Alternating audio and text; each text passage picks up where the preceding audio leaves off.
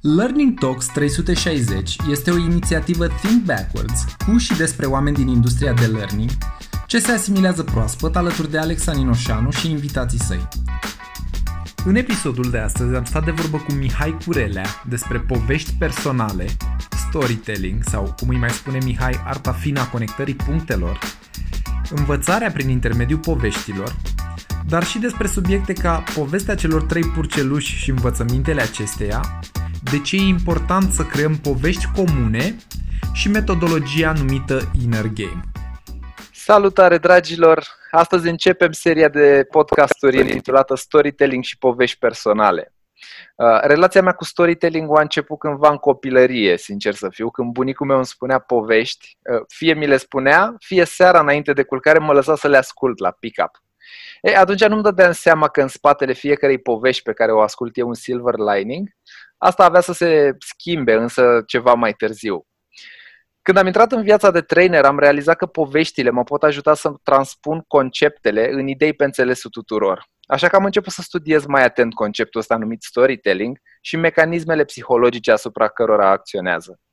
Și nu întâmplător am menționat începuturile mele în activitatea de training, astăzi alături de mine fiind unul dintre oamenii care și-a pus amprenta pe drumul ăsta pe care l-am ales, omul cu care am făcut primul train the trainer, Mihai Curele de la școala de training. Mihai, bine ai venit și mulțumesc că ai acceptat invitația noastră. Salut, Alex, eu mulțumesc pentru invitație. Ce faci? Cum ești? Sunt bine, minunat, ca întotdeauna. lucrurile se așează într-un fel nou, uh, descoperim povești noi, ne reamintim de cele vechi, lucrurile se întâmplă în continuare cu sau fără controlul nostru, sau în interiorul sau în afara controlului nostru. Povesteam, uh, apropo de chat nostru de, de mai devreme, cât de repede se derulează timpul și Uh, când, uh, când ai povești comune și te întâlnești cu oameni pe care nu i-ai mai văzut de mult, dar împărtășiți cumva aceleași uh, credințe, valori, principii, viziuni, perspective, parcă timpul stă în loc și parcă n-a trecut decât așa o, o zi, o săptămână. Intrăm direct în pâine, Mihai. Cine mm-hmm. e mhm. Mihai Curelea și ce îl face eroul propriei povești? Wow! Oh, uite, a, aseară am facilitat un seminar, un workshop, un webinar, nici nu știu cum să le mai zic. Era workshop. Am facilitat o discuție între prieteni în cadrul unei, unei conferințe mai mari și partea de warm-up cu care am început e una care aparent e funny, dar în realitate te pune să te gândești la tine dintr-o perspectivă destul de adâncă. M-a amuzat pentru că le dădusem exercițiul respectiv participanților care erau în acea cameră virtuală care e unul destul de simplu, destul de funny, și anume să spună propria poveste. Adică e genul de icebreaker pe care îl folosești la începutul unui curs, în care le spui, ok, urmează să îți lansezi următoarea ta carte, eroul, personajul principal al acestei cărți ești tu, nu este neapărat o carte autobiografică, dar este o carte care te reprezintă. Și ce ai de făcut este să... Uh, o să avem o lansare de carte pe repede înainte, pentru că asta, anul ăsta n-am avut Bookfest, mie mi-a lipsit și cred că multora ne-a lipsit Bookfest, dar no, o să facem o variantă rapidă și virtuală a acestui festival. Așa că fiecare dintre voi o să aveți la dispoziție cam un minut să vorbiți despre cartea voastră. Va trebui să veniți cu un titlu, uh, cu un subtitlu, dacă e nevoie, cu un paragraf vis-a-vis de ce ar trebui să cumpere oamenii această carte și cu câte ceva despre cu câteva cuvinte despre autor puse în așa fel încât să-i convingi pe oameni să le captezi atenția, să le uh, captezi interesul în mai puțin de un minut. Aparent exercițiul e ușor, dar nu e. Pentru că am stat uh, foarte mult și m-am gândit, eu am făcut la rândul meu exercițiul ăsta uh, ca participant și n-a fost niciodată ușor. Și ceea ce îmi cer tu acum este ce n-am făcut eu aseară și uite cum e ironia sorții. Adică să povestesc despre personajul uh, meu la persoana mea. Povestea mea cred că seamănă cu a multora dintre, dintre noi. M-am născut în perioada asta pe care eu nu o numesc una nefericită, este doar una interesantă, respectiv în perioada comunismului. Am trăit suficient cât să o înțeleg și să iau contactul. Am fost la fel ca foarte mulți dintre noi care ne-am născut în acea perioadă, în acea eră. Am crescut, să spunem, într-un mediu normal înconjurat de oameni, pentru că atunci eram foarte mult, foarte mulți eram asemănători și nu, nu existau foarte mari diferențe între noi. M-am educat în același sistem care te învață să fii compliant și care te învață să urmezi instrucțiuni și să urmezi uh, pași și care îți dă ce trebuie să faci astfel încât în momentul în care ieși probabil din sistemul respectiv să urmezi același pattern. Am avut o relație interesantă cu lumea corporate, suficient la fel cât să-mi arate, să-mi dezvăluie o parte din secrete, iar ulterior uh, uh, pe celelalte le-am, le-am descoperit din postura de observator. Uh, și asta am făcut-o în ultimii aproape 20 de ani, de când sunt freelancer, consultant, uh, owner de companie de training și cel mai important, uh, trainer pentru alți traineri. Și nu știu când... E o poveste care se derulează de fiecare dată sau se derulează în mod constant și care își dezvăluie așa, ca într-un serial cu multe episoade, își dezvăluie cât un secret. Nu știu ce să-ți mai spun altceva. E o poveste care E în derulare. Dacă nu știi ce să ne mai spui despre tine, spune-ne despre povestea pe care ți-o spui despre perioada asta prin care traversăm acum. Uite, asta este interesant, pentru că un program de storytelling în orice fel de format sau în orice fel de variantă începe cu asta. Care este povestea pe care ți-o spui tu ție? Și de cele mai multe ori este legată de poveștile pe care le-ai auzit de la, de, de-a lungul vieții și pe care le-ai conectat în modul tău absolut unic, în modul în care ai combinat, să spunem, informațiile, învățămintele, înțelepciunea, te-au făcut să-ți așezi valorile, credințele și, și principiile, iar asta cumva, de la un moment dat, reprezintă povestea pe care ți-o spui tu ție. Povestea pe care mi-o spun mie în perioada asta, dacă te referi la ultima perioadă asta pe care, care ne-a făcut să ne... Martie uh, 2019 pe prezent, uh, 2020, pardon. Dacă stăm să reflectăm puțin la povestea pe care ne-o spunem noi, apropo de întrebarea ta, cred că de fiecare dată trecem prin același proces al întrebărilor în, în dialogul ăsta intern și cred că prima întrebare este ce reprezintă asta pentru mine. După ce te-ai clarificat despre ce e vorba, următorul pas este să, să te întrebi ce semnificație are, ce reprezintă pentru tine și odată ce ți-ai dat un răspuns coerent la chestia sau un răspuns cu care poți trăi, nu neapărat un răspuns coerent, următorul pas este să faci ceva în direcția respectivă. Uh, pentru mine povestea uh, este amuzantă pentru că după ce mi-am dat seama ce se întâmplă, de fapt ne-am dat seama treptat. Deși, indiferent cât de mult acceptăm sau nu fiecare dintre noi, până la momentul martie 2020, uh, cam învârteam o rotiță de hamster unii mai repede, alții mai, uh, mai încet, dar fiecare era în părutița noastră de hamster. Mă abuzam pe, pe, pe chestia asta că cu unul dintre participanți care spunea, mi-am dat seama că de fapt învârteam vreo trei rotițe de hamster în paralel. Iar momentul martie, sau momentul ăsta de debut al uh, pandemiei, al uh, lockdown-ului și așa mai departe, ne-a forțat cumva să ne dăm jos de pe această rotiță de hamster. Iar semnificația pe care am dat-o într-o primă fază a fost, este o bine meritată pauză. Este un moment foarte bun de reflexie. Și um, este un uh, bun moment să te uiți în urmă, să te uiți în prezent și să te uiți în viitor.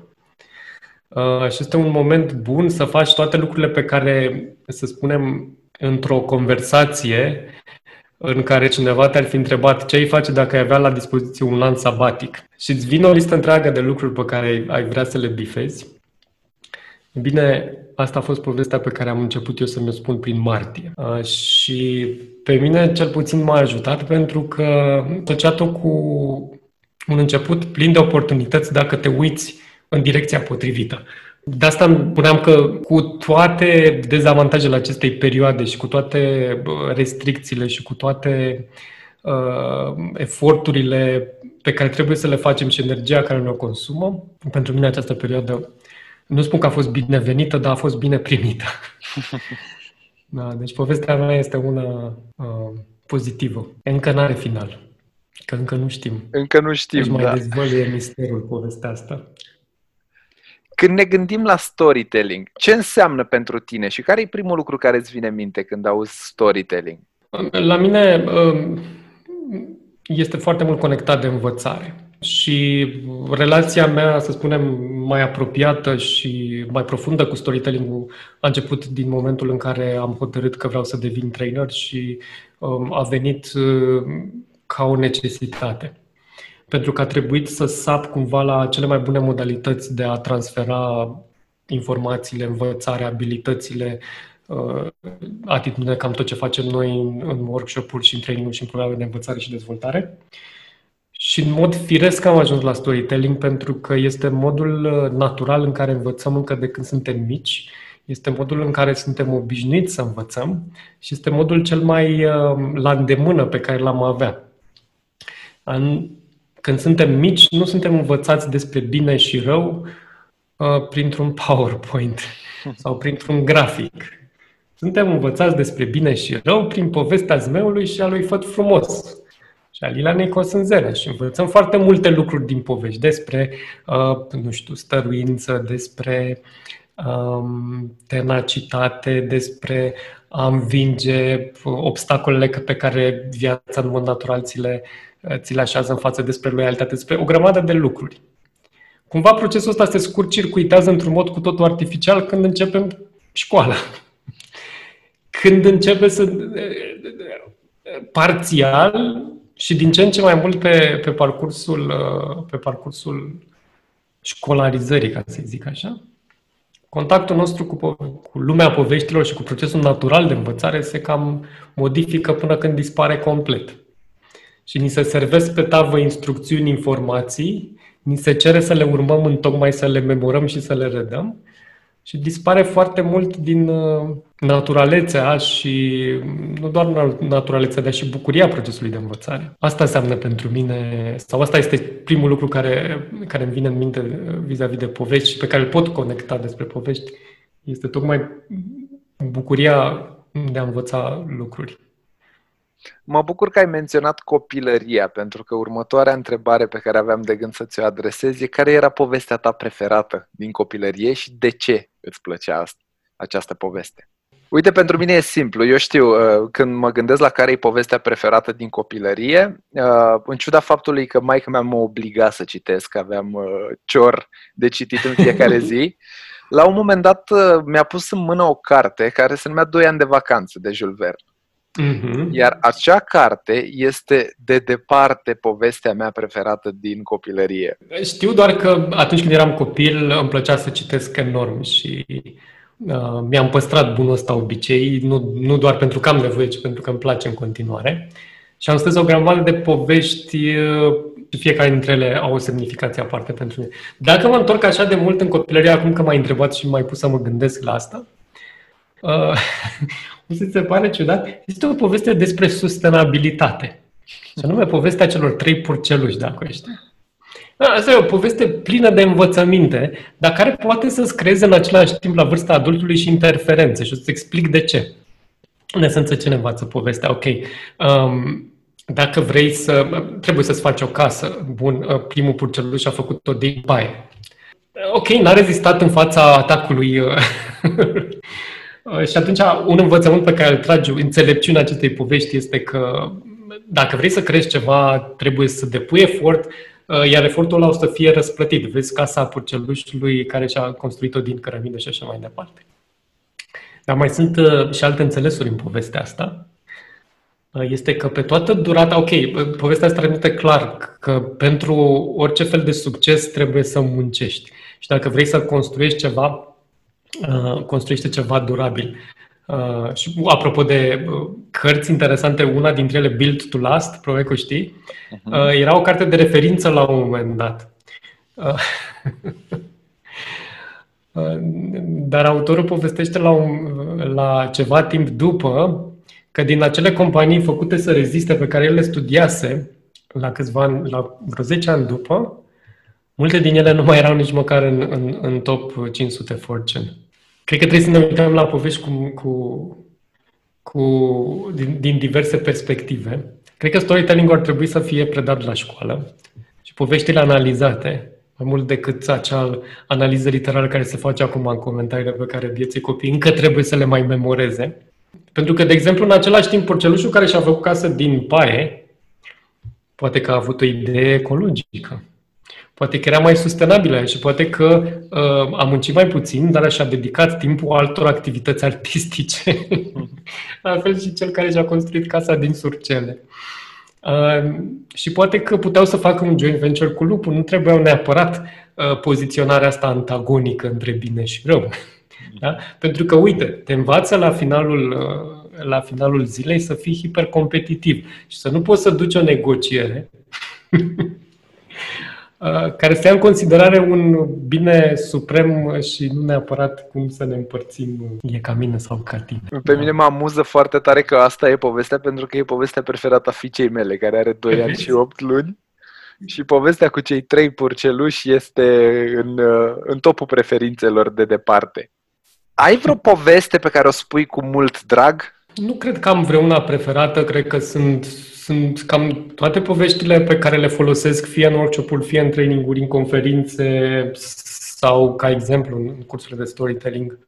Îmi sunt foarte dragi, foarte apropiate. Probabil că unele îmi sunt mai dragi decât altele în funcție de momentul în care le, le spun. De exemplu, una din poveștile uh, pe care le apreciez foarte mult și care au valoare și prin autenticitatea lor și care este despre tenacitate și despre mm, a-ți urma visul oricât de mult ți-ar spune cei din jur că nu e pentru tine. Și este povestea lui Sylvester Stallone, probabil că o știi, atunci când, când își dorea cu orice preț să devină actor și toți din jurul lui spuneau că nu e pentru el. Povestea la un moment dat că fusese refuzat de peste 500 de ori reporterul întreba că cum e posibil, că nu sunt, cred că nu sunt mai mult de 50 de agenții de casting în oraș. La vremea aceea și da, răspunsul a fost, da, cel puțin fiecare mă refuzează de câte 10 ori. Și despre toate uh, lucrurile prin care a trebuit să treacă, inclusiv și de ce, uh, să zic, e, e preferată pentru că spunea cel mai jos am ajuns pentru că, ok, era foarte sărac, avea nevoie de bani și cu toate astea a refuzat uh, oferta care i s-a făcut pentru scenariul de Rocky, uh, pentru scenariul pentru Rocky, pentru care aș și, și câștigat premiul Oscar.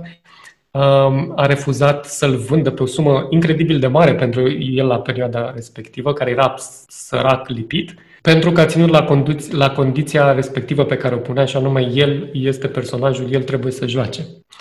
Deci imaginați-vă că sunteți Uh, nu mai aveți uh, uh, bani nici să vă plătiți facturile. El spunea că nu-și mai plătiți electricitatea, nu avea bani să mănânce și cel mai jos s-a simțit în momentul în care a trebuit să meargă să-și vândă câinele.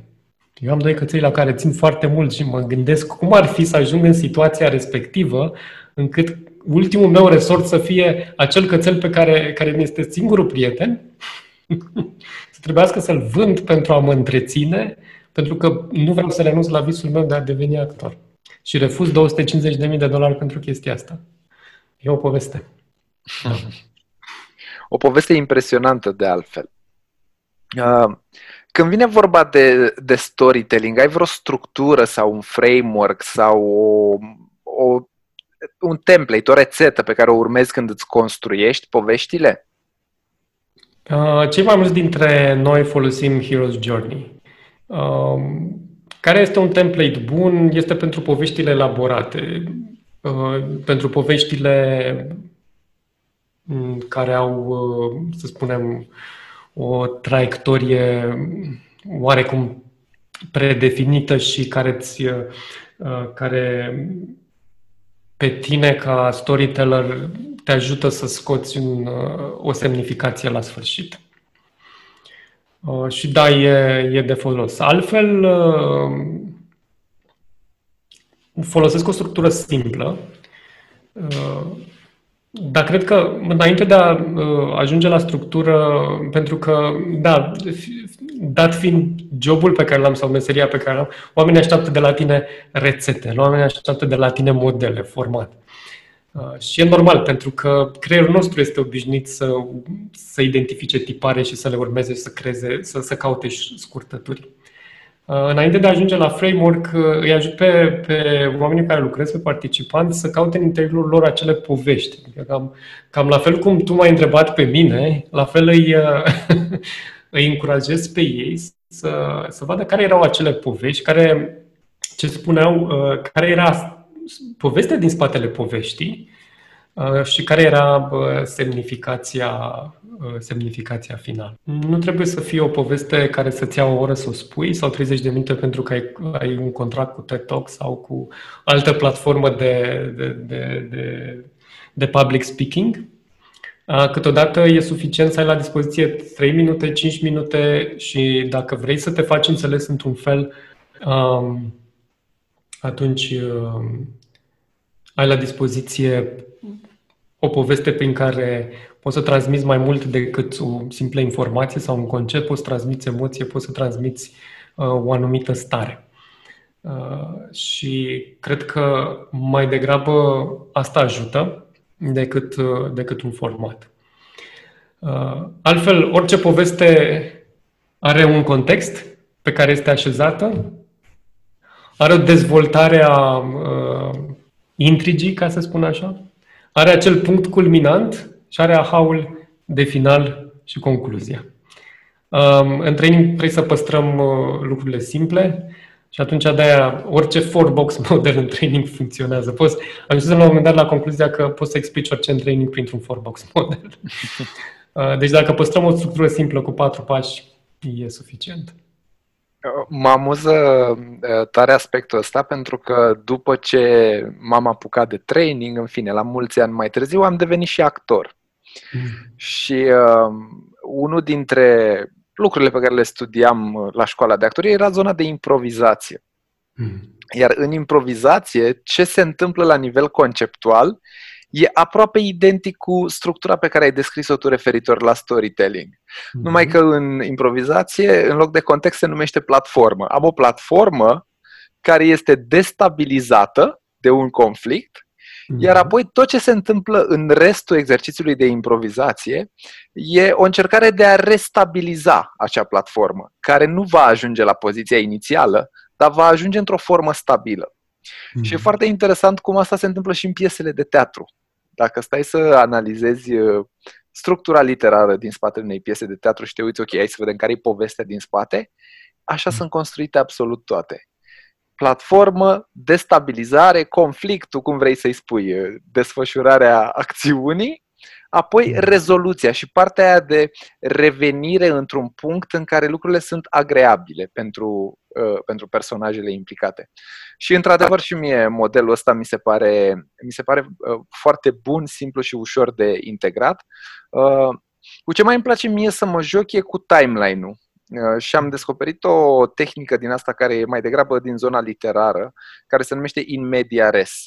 Eu pe românește zic aruncat un ocean, mm-hmm. unde nu începi povestea de la început cronologic, ci o încep de undeva de mai târziu, iar apoi revii la început și spui toată povestea. Și e ce fac ăștia de la Hollywood cu multe filme, mm-hmm. seriale uh, și așa mai departe, care au mult succes în, în ultima perioadă. Da, eu mai numesc uh, storytelling-ul arta fină a conectării punctelor. Mm-hmm. Pentru că, până la urmă, modul în care folosim storytelling-ul și, da, prin natura profeziei pe care o am, Um, este conectată direct de, de zona asta corporate, în care vrei să transmiți oamenilor trei și, în general, liderii organizațiilor vin în astfel de programe și ce caută este cum pot să facă mai mult decât uh, a transmite un mesaj, cum pot să mobilizeze pe oameni la acțiune. Și da, e firesc ca poveștile, exemplele, analogiile, metaforele pe care le folosesc, toate procedeile retorice Uh, pe care le ai la dispoziție, pe care un scriitor, de exemplu, le-ar avea la dispoziție sau uh, un, un scenarist, uh, le folosești într-un context în care ai probabil 10 minute la dispoziție pentru că atâta îți acordă oamenii. Ei poate au venit jumătate de oră în ședința respectivă, dar atenția lor se limitează tot la cele 5-10 minute, dacă reușești să faci ceva cu ea. Și atunci, dacă reușești să conectezi punctele într-un fel în care și ei le pot conecta, atunci poți să creezi povești comune. În momentul în care punctele se conectează doar pentru tine, dar pentru audiența ta nu se conectează la fel, atunci ai de-a, ai de-a face cu alt fel de povești. A, și apropo de exemplul tău uh, cu improvizația, și știu că se folosește foarte mult în facultatea de teatru și cred că e un exercițiu foarte bun și care cred că ar trebui luat ca multe alte lucruri uh, și folosit și în școli, pentru că învață pe oameni să conecteze în timp real informații, cunoștințe, uh, lucruri care sunt în context, lucruri care sunt în memoria lor, lucruri care sunt în memoria colectivă, într-un fel în care să aibă sens. Uite, uh, uh, un exemplu bun este uh, religia. Religia a reușit să spună o poveste, orice fel de religie, creștinismul, uh, uh, budismul, islamismul, au reușit să spună o poveste în care, sau spună o poveste în care punctele se conectează la fel pentru toată lumea. În momentul în care punctele se conectează la fel pentru toată lumea, ai o poveste de succes. Creștinismul e o poveste de succes. Durează de 2000 ceva de ani. Mai bine. Islamismul la fel. Ce îi sfătuiești pe ascultătorii noștri și, în general, pe oamenii din organizații când vine vorba de storytelling? Îi sfătuiesc, în primul rând, să, să redescopere bucuria copilăriei, pentru că tot am început cu asta. Să redescopere plăcerea de a asculta și de a spune povești. Pentru că ce se întâmplă este că, da, la vârsta adultului te încarci cu o grămadă de multe alte responsabilități. Îți construiești așa pentru, pentru tine îți, uh, un, un fel de... E ca o construcție artificială care te îmbracă pe din afară și care uh, îți comandă să fii serios, să fii sobru, uh, să fii uh, adult și îți limitează foarte mult capacitatea de a te conecta cu ceilalți și de a transmite într-un fel uh, ex- extrem, de, extrem de puternic și extrem de autentic și extrem de profund. Lucruri pe care le avem fiecare dintre noi, într-un fel sau altul. Ce este interesant la storytelling este că nu trebuie să-l înveți. Trebuie să-l redescoperi. Uh, mulți vin în cursuri cu așteptarea asta. Ok, mă duc la un curs, învăț care este structura unei povești, învăț de unde să-mi iau exemplele, cum pot să pun împreună ce fel de, de cuvinte să folosesc, ce fel de procedee retorice, cum să le aranjez în așa fel încât să ajung la un climax în care toată audiența mea o să cadă pe spate, uh, iar oamenii o să plece acolo cu aha-ul învățat, recepționat și uh, gata să treacă la acțiune. Uh, lucrurile se întâmplă așa, dar se întâmplă așa în momentul în care nu doar tehnica este cea care funcționează, ci și autenticitatea. Și atunci ăsta este un prim lucru este, pe care îl recomand, este să caute, să se întoarcă înapoi, să caute în interior, să redescopere nu doar plăcerea și bucuria, dar și, să spunem, semnificația, modul în care acele povești au funcționat pentru ei, toate lucrurile uh, care au decurs de acolo, modul în care fiecare dintre noi ne-am modelat uh, la, la vârsta adultului uh, personalitatea și, mă rog, atitudinea, comportamentul, tot ce, ce ne reprezintă în urma unor povești de viață. Povești pe care le-am ascultat, povești pe care le-am, uh, le-am văzut din exterior ca observator, povești pe care le-am trăit. Da. Cred că dau răspunsuri cam lungi pentru un podcast reușit. Un alt lucru, scuze. Uh, Spune. Mulți dintre noi ne gândim cum să, apropo de a redescoperi plăcerea, bucuria și bă, spontaneitatea. Mulți dintre noi ne gândim atunci când suntem într-o situație în care am putea să fim expuși. Genul acesta, ok, e ceva care se înregistrează, se dă pe post, o să mai asculte încă câteva sute de mii de oameni, pentru că este uh, un podcast de succes al lui Alex. Și ne gândim, ce trebuie să spun ca să arăt bine sau ca să dau bine? Uh, și este un lucru care te sabotează extraordinar de mult, în sensul că îți blochează foarte mult din potențialul tău de a fi autentic, de a fi spontan, de a fi natural. Lucruri care sunt apreciate, sunt căutate și care te ajută și pe tine ca persoană să crești și pe ceilalți din jurul tău să se îmbogățească. Mihai, uh, pentru aceia dintre noi care vor să dea de tine unde te găsim ca să lucrăm pe zona de storytelling sau pe alte subiecte. Pe mine mă găsesc cel mai simplu pe școala de training.ro. Este un proiect pe care l-am început în urmă cu foarte mult timp, um, unde ce fac este să antrenez alți traineri uh, și o să rămână în continuare pentru că m-am gândit la un moment dat, proiectul ăsta o să se termine școala de training, pentru că o să și eu și alți colegi care facem același lucru din industrie o să antrenăm suficient trainer. Câți traineri or să trebuiască antrenați în, pentru România? Suntem totuși o piață mică. Este în continuare un apetit foarte mare pentru aceste cursuri. Și e cursul în care am avut plăcerea să ne cunoaștem. Exact. Deci pe școala de training.ro mă, mă găsiți în continuare. Uh, și acolo, uh, pe lângă Train the Trainer, uh, organizăm toate aceste workshop-uri, seminarii, uh, virtual, live, probabil, în momentul în care se termine uh, pandemia asta, deși nu știm exact încotro merge. Și mă mai găsesc pe școala de coaching.ro, cred că n-am fost foarte creativ în alegerea numelor, unde este un proiect care mi este foarte drag mie, pe care l-am început în urmă cu 2 ani, în momentul în care m-am certificat în și e mult spus metodologie, e vorba de inner game. Inner game este um, ce a stat la baza coachingului executiv așa cum îl vedem astăzi. Și vine din lumea sportului uh, și um, de ce am spus că e prea mult spus metodologie? Pentru că nu este o metodologie, este o poveste foarte frumoasă începută de un antrenor de tenis american în urmă cu aproape 50 de ani, care nici măcar nu era antrenor de tenis, doar preda lecții de tenis. Uh, Uh, într-un an sabatic pe care și-l luase de la universitatea pe care nu mai putea să o suporte pentru că încerca să-i servească acele informații de care, uh, uh, de care vorbeam mai devreme, într-un mod în care el și-a dat seama că nu le putea procesa și atunci a zis, chiar dacă universitatea se numește Harvard, îmi iau o pauză de un an. a început să dea le- lecții de tenis a descoperit că studenții lui, apropo de povestea asta, o poveste interesantă, elevii lui, uh, cu toată bunevoința lor, încercau să se încadreze în tiparul pe care antrenorul, ca orice antrenor binevoitor, îi arăta cum se face și cu toată strădania lor, uh, chestia asta nu reușea decât să-i frustreze și mai mulți pe participanți. Și atunci a descoperit jocul interior și respectiv modalitatea asta, bucuria jocului, care în mod normal există în fiecare dintre noi și pe care dacă uh, reușești să o scoți la suprafață și să reduci la tăcere acea construcție artificială de care vorbeam mai, de, mai, uh, mai devreme, uh, atunci poți să beneficiezi nu doar de rezultate mai bune, dar și de o satisfacție mult mai mare în privința lor. Uh, Inner Game este ceea ce fac la școala de coaching.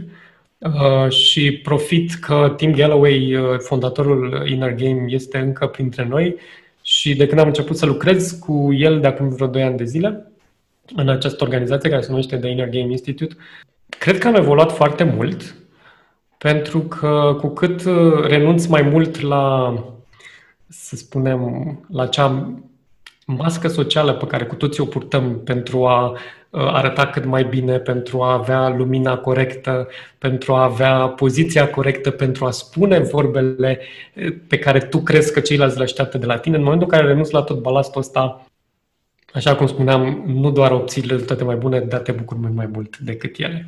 Așa că și pe școala de coaching.ro mă găsiți. Mihai, mulțumim tare mult că ai acceptat invitația noastră și te mai așteptăm și cu alte ocazii în podcast să uh, elaborăm și pe alte teme. Da, numai că de data asta uh, trebuie să-mi pui o limită. Trebuie, am, am nevoie la tine, apropo de storytelling, um, în training, ca să fii credibil, ar trebui să predici ceea ce practici. În podcastul ăsta eu n-am făcut asta. Fraze scurte, limbaj simplu, pe înțelesul oamenilor. Ok. Mulțumesc foarte mult, Alex. A fost o plăcere reală. Mulțumesc și eu, Mihai.